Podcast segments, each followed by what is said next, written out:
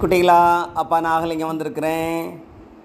ஒரு சமயம் அக்பர் மகாராஜா பீர்பாலை ரொம்ப புத்திசாலியாக இருக்காரே. இவரை தோக்கடிப்போம் அப்படின்னு ஒரு குயுக்தி செய்கிறார் என்ன பண்ணுறாரு அரசவையில் இருக்க பிரதானிகள் எல்லாம் கூப்பிட்டு ஆளுக்கு ஒரு முட்டையை கையில் கொடுத்து நான் சொல்கிற மாதிரி செய்யுங்க அப்படின்னு சொல்லிடுறாரு.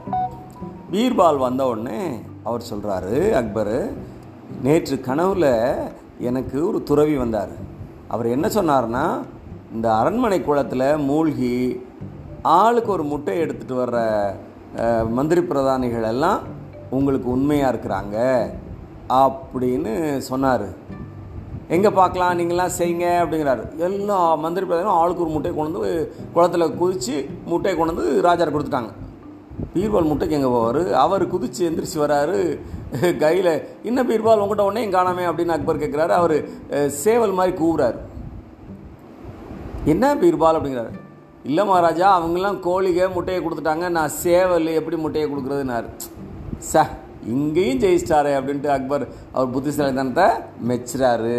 இன்னொரு நாள் இன்னொரு கதையோட அப்போ வந்து உங்களை சந்திக்கிறேன். அதுவரை நன்றி வணக்கம்.